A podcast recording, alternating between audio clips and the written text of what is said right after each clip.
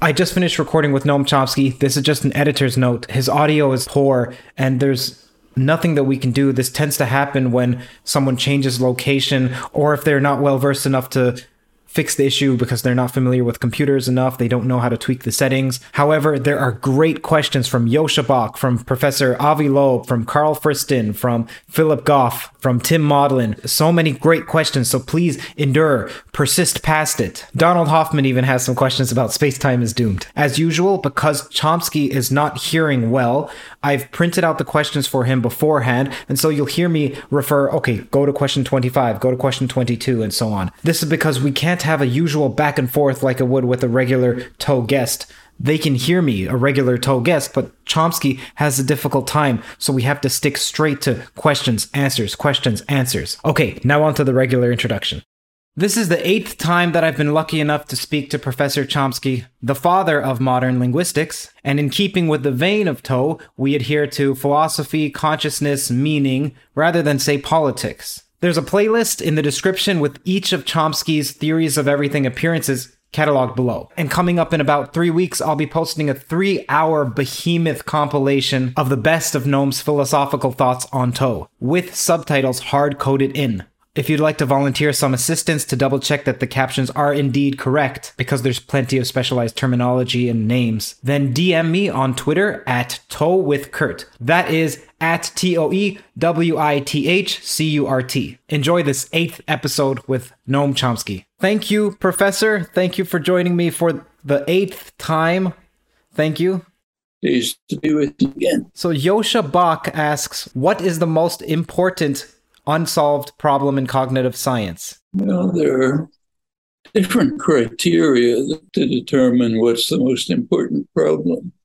For the working scientist, the most important problems unsolved are the ones right at the border of understanding, the ones that you have some grasp about how to approach, uh, but haven't really solved. Those are the ones you work on. Well, by that criterion, there's endless numbers of important unsolved problems. Uh, depending on what area you're in, you can enumerate any number of them. They won't be meaningful to others unfamiliar with your area of research. I think what the problem may be, the question may be driving at is far reaching problems, problems which have large consequences. In that case, there are also many, but uh, the most important one from that I think of is the problem uh, of voluntary action. So there's a famous state of the art article on this. Two of the leading researchers, uh, Emilio Bizzi, Robert Ajemian, came out in uh, Daedalus, Journal of the American Academy, a couple of years ago. And they run through what has been discovered about this problem and what remains unsolved. And they put the question fancifully, as they say uh, at the end. They say we have a grasp on how to deal with the puppet and the, the strings, but we can't say anything about the puppeteer, no matter how much they search, no matter what experiments they carry out, neural experiments and others. I can't figure out what lies behind uh, my decision to, say, raise my finger versus not to, or my decision to give one rather than another response to this question. That is a very far reaching question. I think it's completely unresolved. Uh, there are many, many scientists who feel that we have an answer. Uh, the answer is determined by complex physical laws and so on and so forth, uh, phenomena that uh, structures that are much too complex to deal with. Uh, that's a thesis uh, that is vacuous, unverifiable, If it makes you feel comfortable to add it, okay. It's not doing anything. So I think that's a completely unsolved problem. We'll go to question 1C, still Joscha Bach. In which ways did you update your thinking on AI in the past five years? Basically, I haven't. And the reason is that AI has not advanced in the last five years in ways which have anything to do with my thinking about it. It has advanced in many areas, but they just aren't related to my thinking about it. So, for example, there are recent successes of the deep learning programs which have uh, cast light, significant light, on serious problems of science like uh, protein folding. The methods that are used are not of a kind that bear on AI. The preceding question asks whether the recent successes of machine learning surprise me. Well, that assumes that there are recent successes. I don't know of any in the areas that I work in, mostly language. Uh, there's uh, lots of uh, achievements, so called achievements, that receive plenty of enthusiastic uh, press commentary. But when you look into them, uh, they're telling us basically nothing. Uh, so take the GPT series, which has received a lot of enthusiastic commentary, or LaMDA, or others like it. I don't see what's successful about these. What's, what has been shown is that if you toss a couple of supercomputers at uh, 50 terabytes of data, uh, you can find surface regularities, uh, which, uh, if you put them together, delude people into thinking that the program is doing something. Doesn't sound very interesting to me. We know that the programs are not doing anything because uh, they fail the most elementary condition required for an, an explanation, uh, namely that you say why things are this way and crucially why they're not some other way. Uh, if I uh, come to a physics conference, say, I've got a terrific theory which uh, includes all the laws of nature, the ones you've discovered, the ones you haven't yet discovered. And the theory is so simple, I can say it in just two words. Anything goes. I don't get any prizes. Doesn't say why things are not some other way. And that's what all of these programs do. They work just as well for impossible systems as for possible ones A system if you give it a corpus, a massive corpus that violates the basic principles of language. It'll work fine, maybe even better. So therefore, whatever it's doing, it's not telling us anything about language or cognition. And it seems to me that all of the systems that I'm familiar with have that problem. So there's not, no successes that are surprising. There are very useful achievements. So, for example, uh, live transcription, which I rely on because I'm hard of hearing, it's a fine achievement. Glad that uh, Google took the trouble to create it, but it's telling us nothing about uh, the way humans interpret sentences. They don't surprise me, and I've there's been nothing to update my thinking, but there are useful achievement, the protein folding case. The next question is Brains and minds work very differently from today's neural networks. Do you think that today's approaches can be scaled and improved to reach human like intelligence? Or do we need to divest from deep learning, go back to the drawing board, and build something different from scratch if we want to get close to human performance? No, I don't think the deep learning approach has anything to do with the way minds work. they're very useful. A lot of uh, serious, sophisticated math, uh, other major achievements, but it's about something different, not the way minds work. In part for the reasons I just mentioned, doesn't distinguish the way brains and minds work from the way they don't work. As long as you don't make that distinction, there's nothing said about how brains and minds work. In the specific case of language, the one I've looked at most closely, the problem is exactly what I mentioned. The systems, like the GPT series or the others, do just as well on non languages as on languages. So they're very much like that uh, imagined talk to the physics conference. It's not telling you anything about language by definition. Okay, the next one, 1E.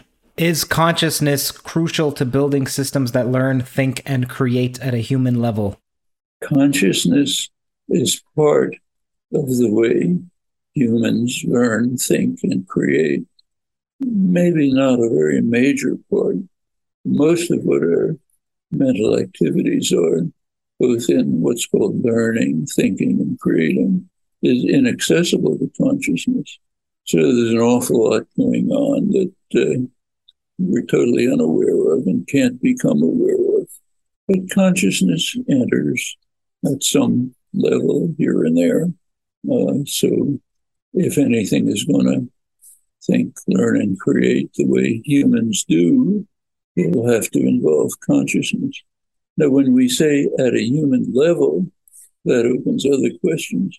What's a human level? Well, we'd have to answer that before we know the, the answer to this question. And I don't know of any characterization of at a human level other than saying this is the way humans do it. Presumably, at a human level, includes things that are not the way humans do it, but somehow reach that level. But then we have to have a characterization of what the level is. I don't know of any. Okay, and number 1F. So the next one, are you a Mysterian? Still, in the sense that understanding mind and consciousness is not possible for us? Or do you feel there's a research direction that you can sketch out? First of all, I've never held that it's not possible for us. In fact, I think we can understand quite a lot about mind and consciousness. There are many questions that we have no answers to, even bad answers, and that have withstood inquiry for ages still do, like the one I mentioned in citing Bizzi and uh, Meiji and uh, Jamie, uh, is that within the realm of possible human understanding, well, that goes back to an earlier question. Are humans organisms in the normal sense, or are they outside the range of organisms? I think humans are organisms. If so, they're going to be like other organisms. Their capacities have and limits. The scope and the limits are related. Uh, they have to do with the internal, essential nature of the organism. So if you're, a, say, a rat, you can be trained to solve many kinds of mazes, but you can't solve the prime number maze in which you have to turn right at every prime number option. And the reason is prime number is just not within the cognitive capacity of a rat. There are many things that are not within our cognitive capacity. So I happen to live in the desert uh, out in my backyard are desert ants who have minuscule brains but are capable of cognitive achievements that humans can't attain, like their navigational capacities. We can maybe duplicate it with instruments to an extent, but I can't find my way around the way an ant can. So that's a limit to my capacities. Uh, do we have other kinds of limits? Well, if we're organisms, we doubtless then comes the question everyone's interested in is something like the ability to make distinctions, whatever it is. Is that is the explanation of that outside the range of our cognitive capacities? It's an empirical question. Uh, is there a research direction you can sketch out? Sure. The one that's pursued, for example, by uh, Bizzi and Ajemian, very good scientists. They try to find out. They haven't been able to.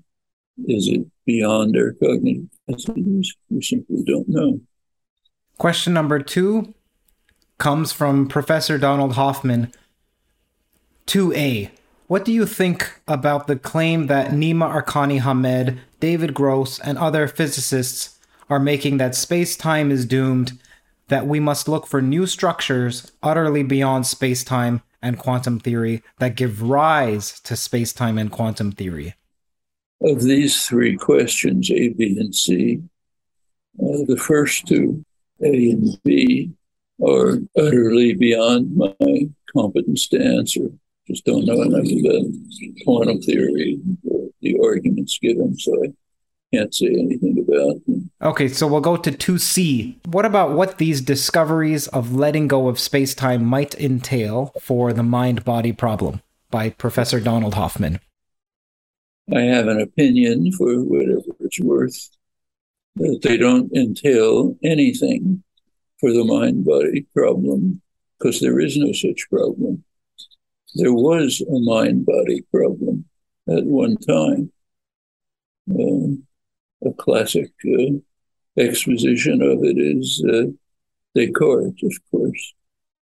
Descartes argued, claimed in his physics that he had, uh, he was able to account for aspects of the world, including most of the properties of humans, by keeping within what was called at the time the mechanical philosophy. Philosophy just meant science, mechanical science. Its basic conception of science that held from Galileo through Newton, uh, namely that the world is a complex of the kind that's constructed by skilled artisans. At the time in Europe, a proliferation there was a proliferation of uh, complex objects, which are structures that were developed by highly skilled artisans, which amazed people in their um, conformity and their similarity to what uh, humans could do or what other animals could do. And the basic conception was well, the world is just something created by an incomparably more skilled artisan, gears, levers, uh, and so on. Descartes thought erroneously that his physical theory would account for almost all of nature within this framework. It wasn't accurate. I mean, the systems didn't work. In fact, one of Newton's contributions was to go through it, but it was understood by other scientists, Huygens and others, that Descartes' physics just didn't work. But uh, he had an explanation for everything in those terms. He then observed correctly that there are certain things that don't fall within mechanical explanation. One of his major example, in fact, was pretty much what I said before, except he was talking about language, not lifting your finger. So he said the capacity of humans in ordinary discussion, ordinary interchange, ordinary thought to uh, construct new expressions of thought which have never occurred before and which are appropriate to situations but not caused by them. That's the system he was considering. Certainly seems to be a normal property of human behavior. He argued plausibly that that doesn't fall within mechanical science. So, therefore, as a scientist, he postulated a new principle, res cogitans, thinking substance. Then you had a mind body problem. How are those two substances related? And that problem disappeared with Newton, who showed that uh, there are no bodies in uh, Descartes' sense. There's no physical entities in anything like the sense of early modern science. Uh, Newton himself thought this uh, result was completely absurd. He argued no person with any scientific understanding could accept it. In fact, he spent the rest of his life trying to overcome. Uh, finally, and his contemporaries like Huygens, uh, Leibniz, noticed what they were saying that it wasn't that Newton's theories were unintelligible. They could understand the theories fine.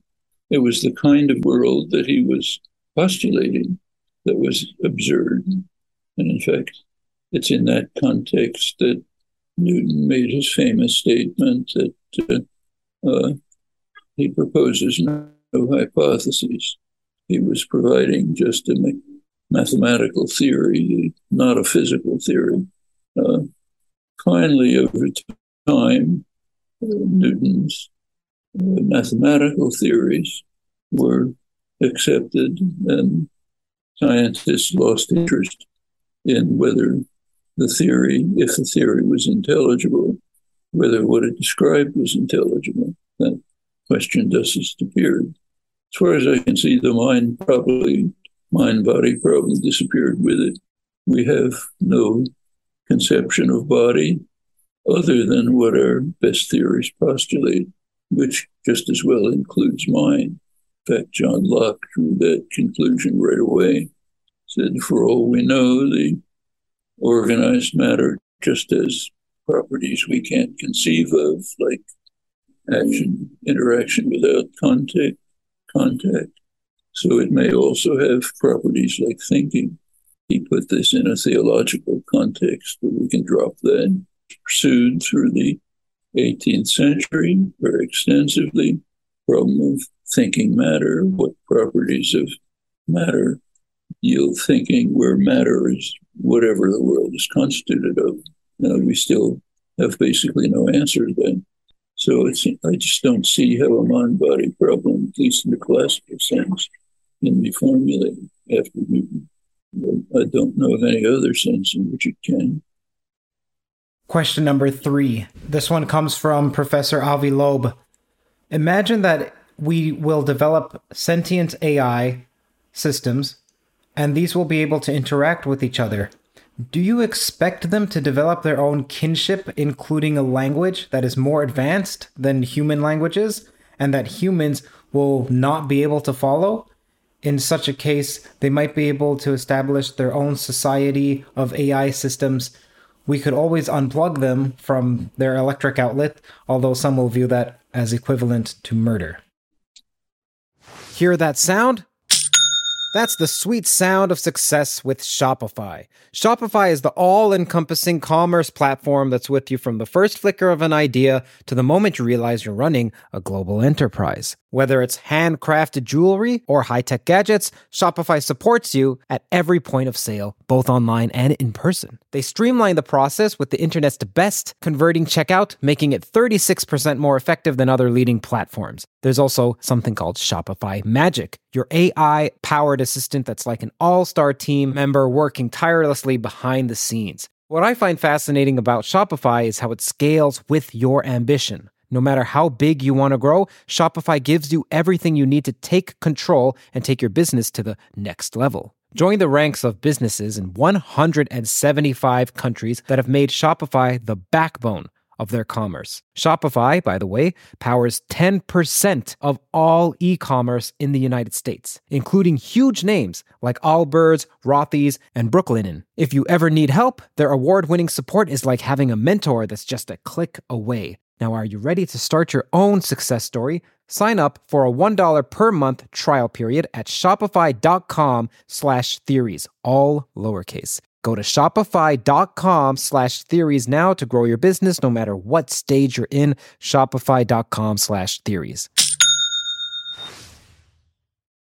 Razor blades are like diving boards The longer the board, the more the wobble, the more the wobble, the more nicks, cuts, scrapes. A bad shave isn't a blade problem, it's an extension problem. Henson is a family owned aerospace parts manufacturer that's made parts for the International Space Station and the Mars rover. Now they're bringing that precision engineering to your shaving experience. By using aerospace grade CNC machines, Henson makes razors that extend less than the thickness of a human hair. The razor also has built in channels that evacuates hair and cream, which make clogging virtually impossible. Henson Shaving wants to produce the best razors, not the best razor business. So that means no plastics, no subscriptions, no proprietary blades, and no planned obsolescence. It's also extremely affordable. The Henson razor works with the standard dual edge blades that give you that old school shave with the benefits of this new school tech. It's time to say no to subscriptions and yes to a razor that'll last you a lifetime. Visit hensonshaving.com slash everything. If you use that code, you'll get two years worth of blades for free. Just make sure to add them to the cart. Plus 100 free blades when you head to H E N S O N S H A V I N G dot com slash everything and use the code everything.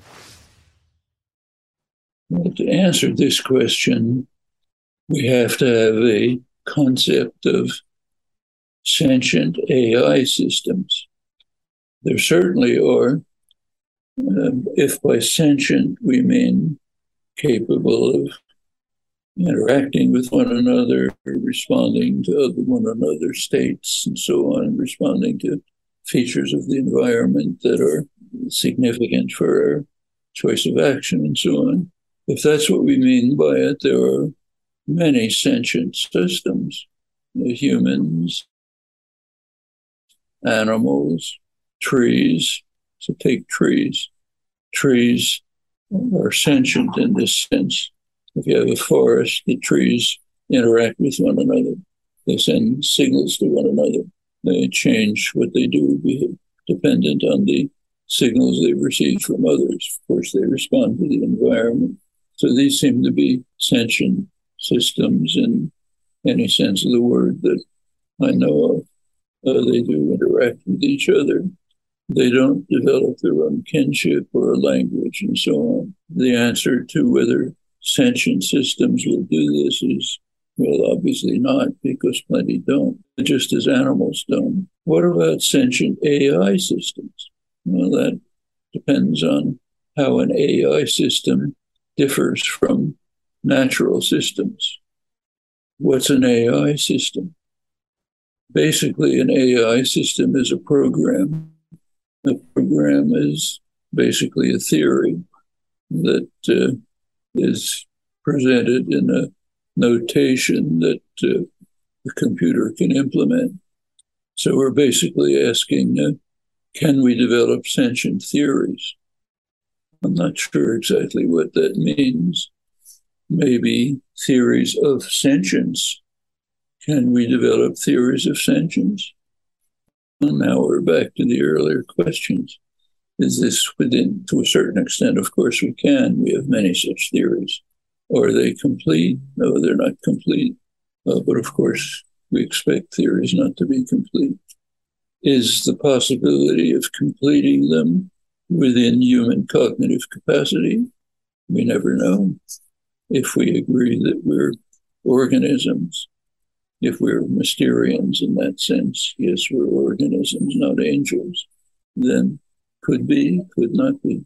So I don't see how to pursue the question any further uh, for these reasons. Okay, question number four from Professor Carl Friston. Do you think machines will ever talk to each other or us? And let's define talk as posing questions and answers in the service of resolving uncertainty about the world or one another.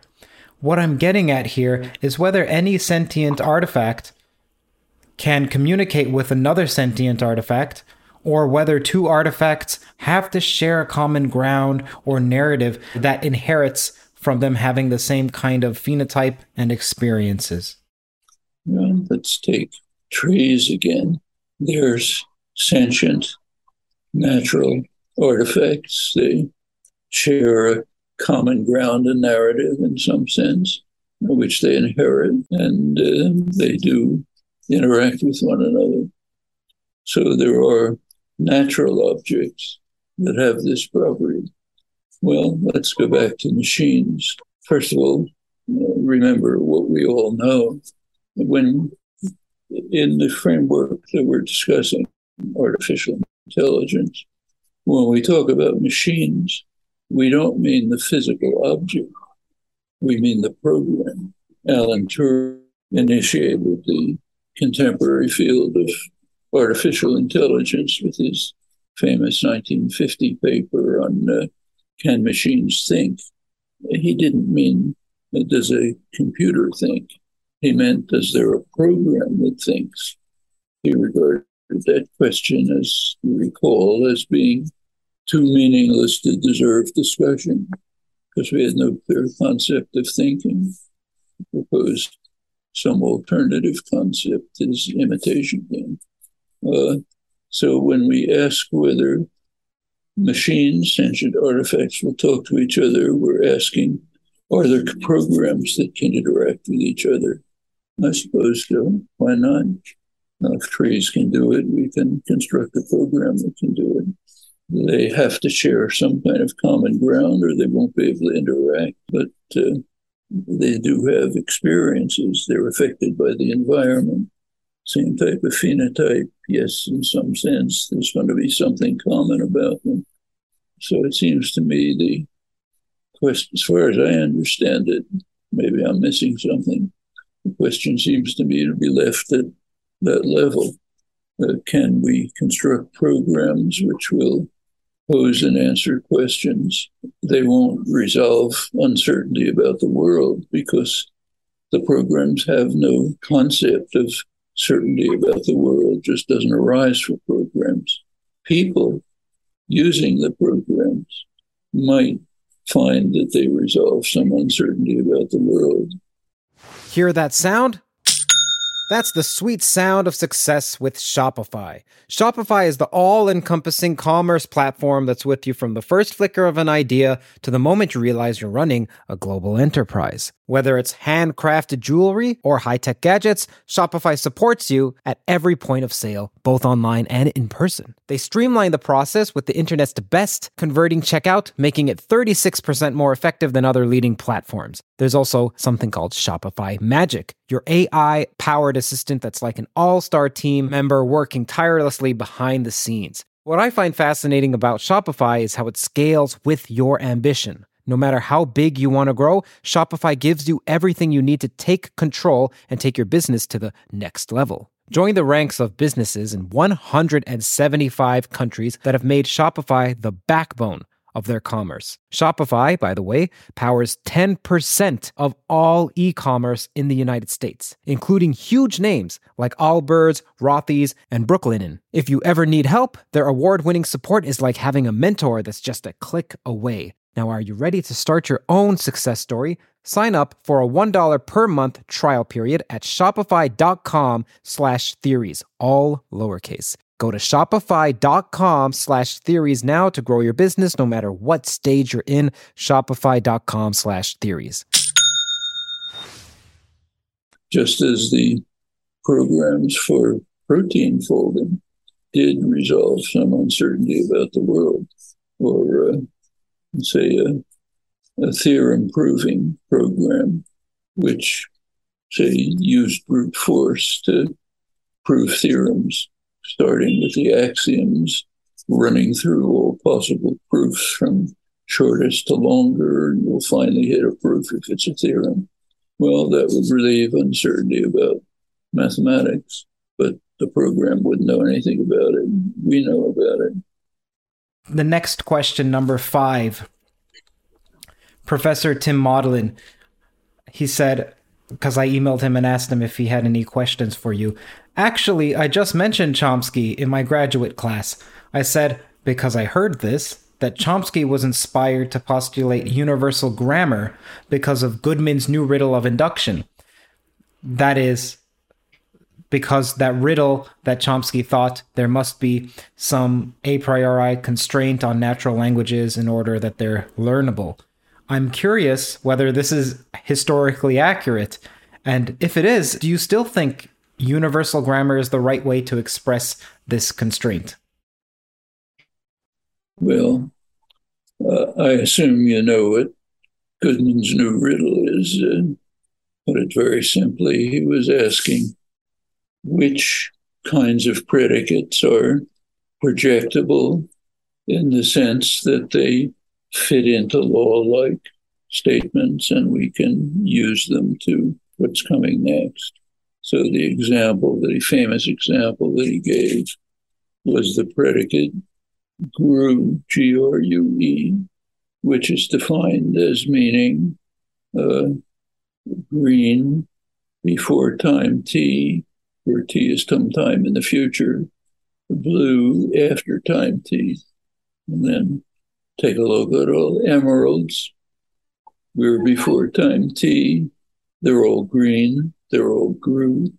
But depending on whether we project green or grue, we'll make a different prediction for after time t. Then Goodman argued that grue is not projectable and green is projectable. Actually, I was a student of his when he was working this out and discussing it in courses. That's basically the, it had to answer the question. It had nothing to do with my own views on universal grammar.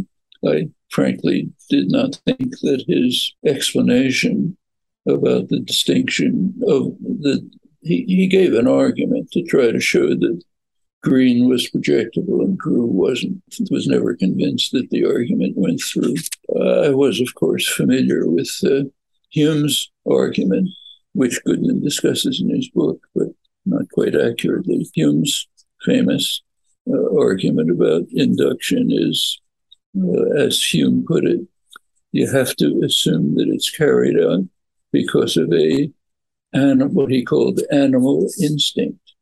We have an instinct as animals that leads us to accept inductive reasoning in certain cases, not others. And in a way, spelled it out more carefully with some predicates and not others. And yes, I think that's the only answer to carrying out induction to the extent that we do, some animal instinct. But I don't think you need that insight in order to postulate universal grammar. It's just that there's no alternative. I mean, there was a time when I was a student, in fact, back in the 1940s, 1950s, it was assumed that uh, language acquisition is a matter of training and habit quoting the leading American linguist uh, Leonard Bloomfield. Philosophy of language took essentially the same view. Perhaps most influential uh, Anglo American uh, philosopher of language in mind. Uh, for him, language was uh, a complex of dispositions to respond established by, uh, in his picture, by Skinnerian operant conditioning. Well, those views fall by the wayside as soon as you take a look at the acquisition of language. It's nothing like that. Acquisition of language is based on what Hume called an animal instinct. There's some capacity that a human infant has that its pet chimpanzee doesn't have, uh, which enables the human infant to quickly acquire a language on the basis of scattered data, which for the chimp is just noise. That's got to be because of some animal instinct, if you like, some innate capacity. That's about as elementary as you can be. But if there's an innate capacity, there should be a theory of that innate capacity. The term universal grammar in the modern sense is just the name for that theory. So, hear that sound? That's the sweet sound of success with Shopify. Shopify is the all encompassing commerce platform that's with you from the first flicker of an idea to the moment you realize you're running a global enterprise. Whether it's handcrafted jewelry or high tech gadgets, Shopify supports you at every point of sale, both online and in person. They streamline the process with the internet's best converting checkout, making it 36% more effective than other leading platforms. There's also something called Shopify Magic, your AI powered assistant that's like an all star team member working tirelessly behind the scenes. What I find fascinating about Shopify is how it scales with your ambition. No matter how big you want to grow, Shopify gives you everything you need to take control and take your business to the next level. Join the ranks of businesses in 175 countries that have made Shopify the backbone of their commerce. Shopify, by the way, powers 10% of all e commerce in the United States, including huge names like Allbirds, Rothy's, and Brooklinen. If you ever need help, their award winning support is like having a mentor that's just a click away. Now, are you ready to start your own success story? Sign up for a $1 per month trial period at shopify.com slash theories, all lowercase. Go to shopify.com slash theories now to grow your business no matter what stage you're in. Shopify.com slash theories. Postulating universal grammar is elementary rationality. Uh, there's no alternative. Is it the right way to proceed expressing the constraints. I can't think what alternative there is. If you believe that there's something innate that distinguishes the infant from its pet chimp, which is certainly true, then this is what you have to postulate. Okay, question 17. So 1 7. 17. This is from Professor Philip Goff we both agree with Russell that physics tells us what matter does, but fails to reveal its intrinsic nature. Therefore, the only thing we know directly about the intrinsic nature of matter is that some of it, i.e., the stuff in brains, is experiential. So either the matter outside of brains also has an experiential intrinsic nature, or it has some other property completely unknown nature. Surely the former option, i.e., panpsychism, is to be preferred on grounds of simplicity. What do you make of this argument? Well, simplicity depends on the simplicity of a theory, depends on the evidence that you're considering. Consider different evidence, different theories will be simpler or more difficult. So let's uh, accept the basic framework generally accepted in contemporary philosophy uh, within which this question arises. Uh, goes back to a distinction, goes back to David Chalmers' distinction between the easy problems of consciousness and the hard problem. Uh, the hard problem is supposed to be what is it like to see a sunset? That's the hard problem. The easy problem is uh, what are the neurological, genetic, uh, other properties that enter into being conscious of the sunset. I've never been particularly happy with that formulation uh, because it's not very clear to me what the hard problem is. If I'm asked, what is it like to see the sunset that you're looking at, I can give a very detailed answer. Red spot up here makes me feel happy go on and fent that in extensive detail. So there's no problem in describing what it's like to see that sunset. But if I'm asked, what is it like to see a sunset? I don't think that has an answer. At least I can't imagine what the answer is. And if a question doesn't have a formulable answer, it's not an authentic question. It's just a linguistic expression in uh, interrogative form. It's kind of on a par with uh, why do things happen? Has the form of a question, but it's not a real question. There's no conceivable answers. So the hard problem, as far as I can see, doesn't really exist. We're left with the easy problem, which is, of course, very far from easy. What's going on when I see uh, the sunset and I'm conscious of it, what I can describe in detail, what's going on? It's within that context that the question's raised. Now, one answer to it is all of nature has the property of consciousness. That's one possibility. Another possibility, another answer that is often given is there is no consciousness. It's an illusion. Stuck with either of those answers.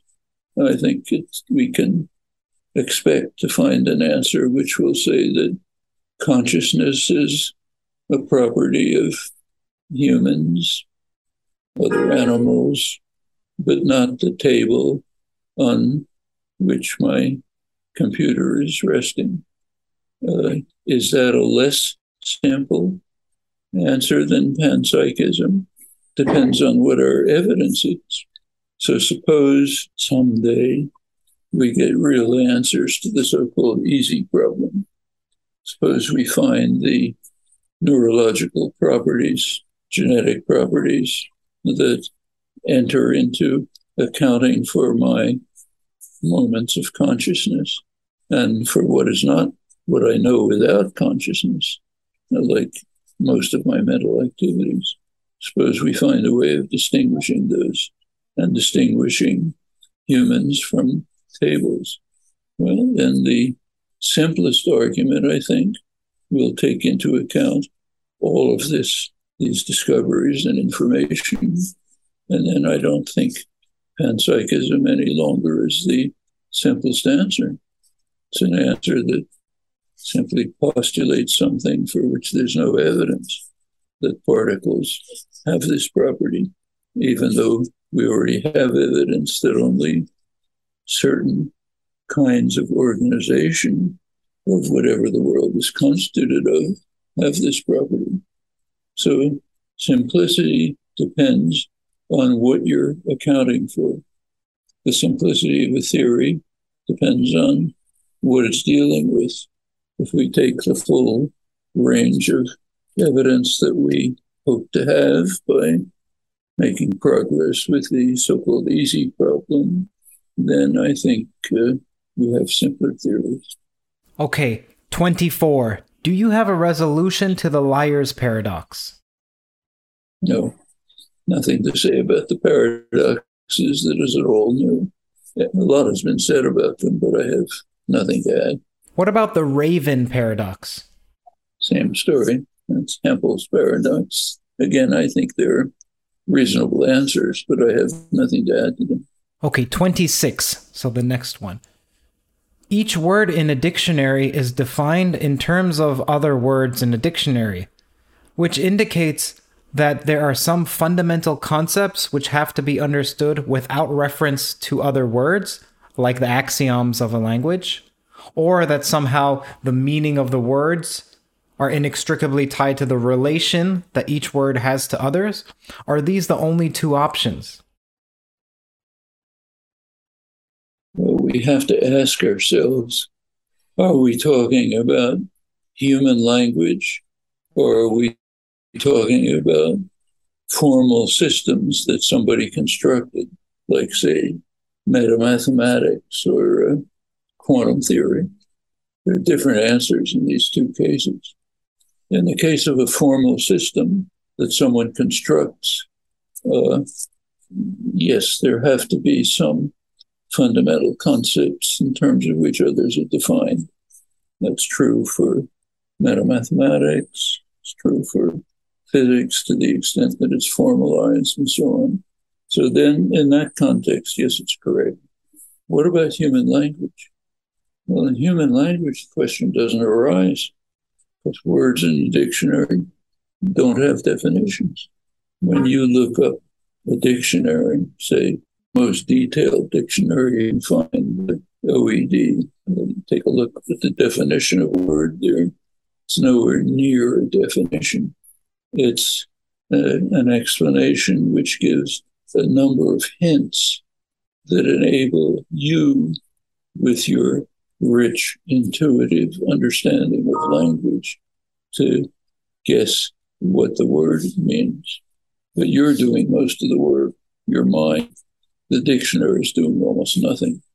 You try to define a simplest word you can think of uh, book, uh, table, uh, river, cat, whatever you want, has a rich and complex meaning, one which incidentally is known to infants without experience, which poses another fundamental problem. How are infants able to acquire the rich and complex meaning of the most elementary words with only very few presentations, as has been shown by experimental studies?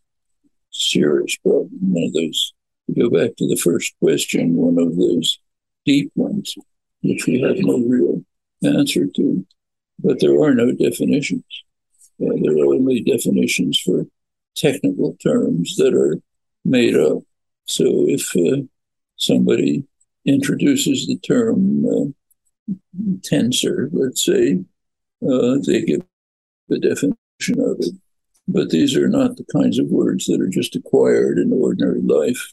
Those words don't have definitions.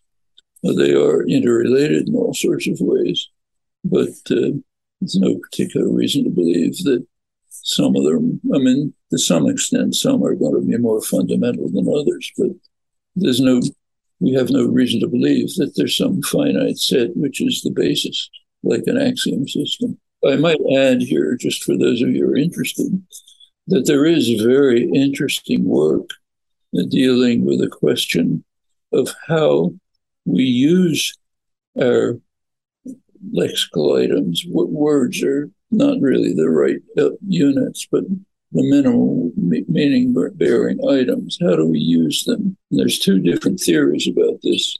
One is that, let's call them words for simplicity. One is that the words are stored. We have a store of words in our mind. We access the words when we're trying to understand a sentence or to sentence. That's pretty much the standard theory. There's an alternative, which is quite interesting, uh, developed mostly by Alec Marantz, a linguist, uh, neuroscientist at NYU. Uh, he's argued that we don't store the words, we store the rules for creating words. And whether a word is actually in the, used in the lexicon or not is kind of irrelevant. And he has quite interesting arguments, neurological, psycholinguistic, and others, arguing that the storage is actually just the generative rules, not the words themselves. So a possible world, word which doesn't happen to be in our lexicon, say Blake, is treated the same way as one that is. That's a, quite an interesting scientific question. Dawkins introduced the concept of extended phenotype. Is there any relation between language and extended phenotype? Depends what we mean by language. Uh, language is one of those informal terms of general usage, as much too imprecise to discuss. So, like anything else in the sciences, when linguists try to discuss and understand something about language, or psychologists or neurologists, they give a technical definition of language. Uh, so, for example, if uh, if a physicist is asked what's energy, what's work, what's spin, they're not going to give you the definition that's in ordinary language. There are no definitions. What they'll do is define the technical term, which is different from the one in ordinary language. And the same is true here. So we have to ask what do we mean by language? Well, if we mean the technical notion that I would call I language, internal language, then extended phenotypes have nothing to do with it. If we use the word language in a loose, figurative, common sense, then yeah, maybe extended phenotypes have something to do with it. Is our obsession with the Turing test a holdover, of the influence of behaviorism? Does a behavior, however convincing, ever decisively imply consciousness? Should we be using some other test other than the Turing test? Well, first, all, I might mention as a historical fact that uh, the Turing test actually goes back to the 17th century. Uh, after uh, Descartes' postulation of a second substance for things like the creative use of language, uh, his associates, uh, mainly Jacques de Cordemoy, took the obvious next step and said, Can we discover experimental tests that will tell us whether a creature that looks like us has this property or not? And then he went through various things which are kind of like Turing's imitation game. So that's basically the Turing test. But there it was uh, for a fundamental scientific reason to find out a property of an, or- of an organism. Well, as I said, that kind of disappeared with Newton. Uh, does if we can test behaviors with the Turing's Turing's imitation game, does that imply consciousness? No, not. You could make up a program that can do it, which has no consciousness. Should we be using some other test? Depends what we're trying to achieve. Uh, I don't see any particular purpose in trying to understand to determine whether a machine is doing something, machine meaning program, is doing something like thinking. But if we regard it as a significant question, well, we use whatever test uh, fits our particular definition of thinking or what we're looking for. Okay, question number 30. With colorless ideas that swim furiously, you showed that you can have syntactic sense without semantic sense. Outside of idioms and common phrases, can something make semantic sense without being syntactic? So, if so, can this apply to math or physics? That is, it seems like in math and physics, as soon as you don't have syntactic sense, then the whole equation the mathematical sentence is not well posed and thus is meaningless. Can you imagine cases where we have ill defined mathematical statements that have meaning? Plenty of examples in the history of mathematics. So, take, for example, uh, there was, take just something as simple as arithmetic or geometry. I mean, arithmetic and geometry were studied highly productively, literally for millennia, before the concepts were well defined. Now, there wasn't a well defined, uh, there, there weren't good, serious, in the modern sense, definitions of basic concepts of arithmetic until about the 1860s. Dedekind and uh, Peano gave well defined in the concepts of arithmetic precisely. Uh, ge- geometry wasn't formalized until Hilbert around 1900. Uh, but of course, it had been used forever uh, productively and effectively. And it's not until the formalization that they're well defined. Kind of a famous case is uh, the concept of limit. If you go back to the 17th century, calculus, Newton, Leibniz's calculus, were based on some intuitive concept of limit. In fact, there's a long debate in the history of mathematics as to whether Newton's proofs actually involve an equivocation in the use of zero. Is it the case that in one line Newton used zero to mean zero, and another line he used it to mean as small as possible. He had no theory of limits. Well, long debate about that. But uh, what happened apparently, histories of mathematics say, I don't know much about this myself, I'm just relying on the histories, that uh, British mathematicians worked hard on trying to sharpen and clarify the notions, which actually wasn't really done until mid 19th century. Uh, continental mathematic, mathematicians basically ignored it. Uh, Gauss, the other Euler, the other great mathematicians, and they developed most of classical analysis based on ill-defined notions, while the British mathematicians, for the most part, were stymied because they didn't really have a clear notion. Well, so yes, you can certainly imagine such cases. In fact, there are plenty of them. There were two additional questions, one anonymous and the other by Professor Norman Wildberger, which we didn't get to, so we got to over email. Professor Norman Wildberger says, Here's a question I would like to ask Professor Chomsky. Is there any linguistic evidence for universal, or almost universal, innate mathematical notions in humans? Maybe notions is not the right word here. If not, how does one frame a meaningful question in this direction? And now I'll get a computer to read Chomsky's answer. Definitely. Knowledge of arithmetic is a classic case, the topic of a famous debate between Darwin and Wallace. Both recognized that knowledge of arithmetic is universal, though it plainly couldn't have been selected. Wallace suggested some new force operating in evolution. Darwin was unwilling to accept that. It plainly must be innate.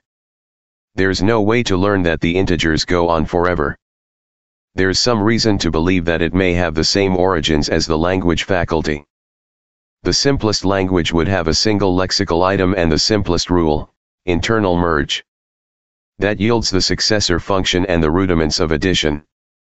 From there it's not hard to go on to addition. So whatever rewiring of the brain that yielded recursive enumeration, apparently unique to humans, could have provided the basis for both language and arithmetic. As for mathematics generally, that's another matter.